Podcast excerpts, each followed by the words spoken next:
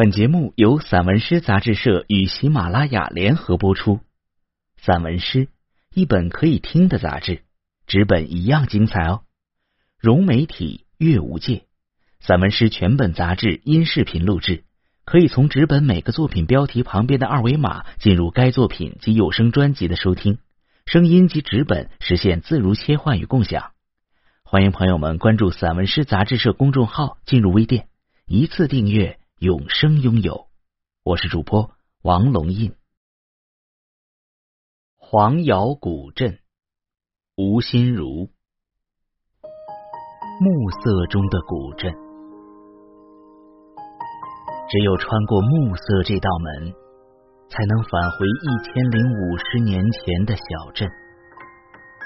那时，村口的榕树刚刚栽好。你压根儿想不到，千年之后，它葳蕤的像一座圣殿。每一根枝丫构筑的穹顶，模拟着浩瀚天宇。我能想象，一双沧桑的手，将慈爱、落寞与期盼全部浇灌在那株幼苗上。他细心呵护，让它渐渐长成了他的样子。他终于以另一种方式守护着这方故土的安宁。那时，街上的青石板还没被磨成镜子，他们还带着大山的体温，以一种超长的硬度，怀揣着攀登的热情和跃上巅峰的向往。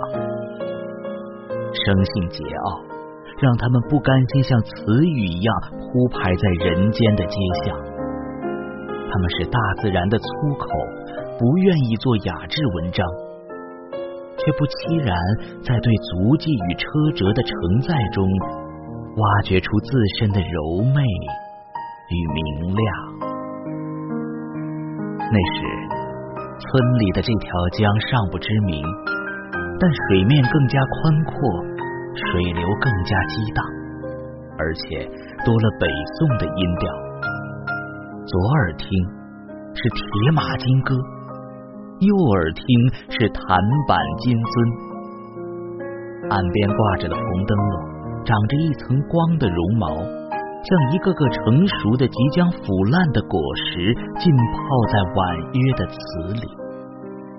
那不是解救民末的药，而是。迷倒众生的酒，江流有声。当暮色完全遮掩了他的形体，我从那节制隐忍的声响和奔流不息的灵动中，窥探到他筋脉般的蜿蜒坚韧。是他缔造了这个古镇的肉身，灵魂呢？当你站在迷蒙灯影里，回头一看，或悠然四顾，每一处深沉的暗黑都是他披着的外衣，那么宽大，却无比合体。鲤鱼街，游到这里，他再也游不动了。莫说前面是瑶江。即使是大海，即使前面还有龙门，他也力不从心。作为一条鱼，他认为自己始终没有开始，却又早做到了极致。他不知道自己是怎么来的，要到哪里去，不知道自己为什么会在这里永不停歇的游啊游。他游了很远很远，却从没游出过这个巴掌大的小镇。他游了很久很久，但既没有过前世，也没有过来生。现在，他感知到了大限将临，他马上就要划出生命的界限和梦想的边缘了。他唯一的愿望是变成一块石头，让自己静止在游动里，或者说游动在静止中，恒久的保留着一份即将达到终点的期盼和无法达到终点的绝望。我算不算一个失败者呢？他倾尽了整整一生的修为和近乎徒劳的努力，但我愿意做一条永远在水声中游动的鱼。他的嘴型定格在他吐出的最后一个字符。没有事物能抗拒岁月的侵蚀，包括岁月本身。然而。任何事物都可以不让岁月轻视和忽视，就像这条鲤鱼，它无惧逝者如斯，却又以其独特的方式尽量保持自身的完整。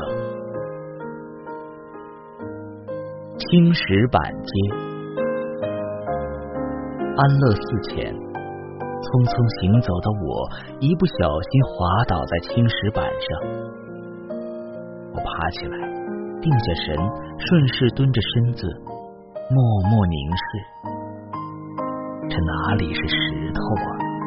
分明是一块清润无比的美玉。你甚至能看到时光的纤纤素手，还在那里不停的擦拭。大小不一的各种足迹，像流水一样朝我涌来。有的穿芒鞋，有的着步履，有的沾着血迹，有的戴着镣铐，有的大如蒲扇，有的小如金莲，有的急匆匆跑个不停，有的慢悠悠一直在走。我被裹挟，同时被推动。被踩踏，同时被收容；被淹没，同时被托举。铸就那些足迹的磨难与欢愉，早已变成泥沙，几乎将我覆盖。那双擦拭着的时间之手，也渐渐缓慢，慢的仿佛要停止了。但我知道。它就像一面悬挂在崖壁上的瀑布，看上去是静止的，却从未停止，也不会停止。突然间，我从那面月颜无数的铜镜里看见了自己。原来，我就是那双缓慢的时间之手，我就是覆盖自己的泥沙。我就是从不会停止倾泻的瀑布。我担负的所有磨难，让我拥有生活之重；我承载的所有欢愉，让我享受生存之轻。因此，我无法卸除儒雅之下的鄙陋本质，被精致装饰的粗粝外表，以及不断用知识改造却仍不能损其一毫的。愚盲心性，我骨子里的轻，宛如坠落的雨滴，在青石板上摔得粉碎，又被它轻轻聚拢，开出一朵朵莹澈的花。这注定的一跤，让我成为黄瑶永久的一部分。睡仙容，我是一棵树吗？我当然是一棵树，但所有人都觉得我不像一棵树，或至少觉得我是一棵奇怪的树，连我的同类都这么认为。你看，他们都跑得离我远远的，没有一棵树愿意与我同行。我只好让自己变成一片森林。我才不是什么仙。告诉你吧，我倒是有个梦。水是我最脆薄而又最坚实的梦境，所以我才躺下来模仿河的姿势。我像不像一条河？一条流淌又站立的河，一条抓牢大地又漫上苍穹的河，一条既有鱼翔浅底，又有鸢飞戾天的河。不像，没关系。这条河首先出现在我的梦中，然后隐藏在我的心里。它不断的涌荡，消失，再涌荡，再消失，直至浸润到我的每一株枝丫，每一线叶脉，直至我能听到自己体内那澎湃不息的涛声。古镇的深处，阳光鲜艳，酷似盛开在冬天墙头的花丛。又响亮的，像是按捺不住的门铃。早晨像淌着牛奶一般柔和温润，散发着富有营养的日常生活气息。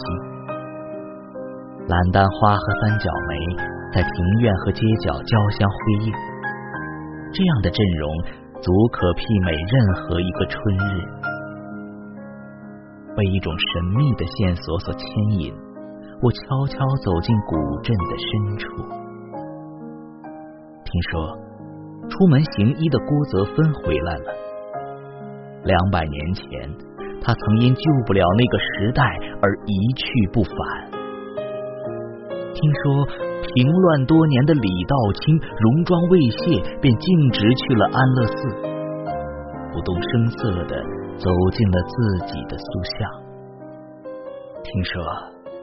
邻座吉举人在兴宁庙前摊纸磨墨，准备书写“且坐吃茶”四字。我还没见到郭医生和李将军，赶紧先跑到兴宁庙。只见一位身着长袍的青渠老者，正诺管挥毫，墨汁力透纸背。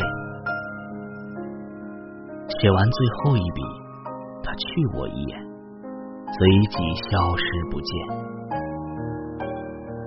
恍惚一觉醒来，我发现自己坐在戴龙桥边，怪石嶙峋，像一群顽皮而懂事的孩子，只在远处喧闹，却不近前。史上荣有如一部常读常新的经典，每一粒鸟鸣都是鲜活的汉字。每一片绿叶皆为古雅的短句，流水潺潺，仿佛有个我们无法见到的女子在低声吟咏那正在消逝的韶华和永不消逝的美。而戴龙桥恰似一枚贴在古镇信封上的邮票，翩翩穿行于。时光的各个驿站。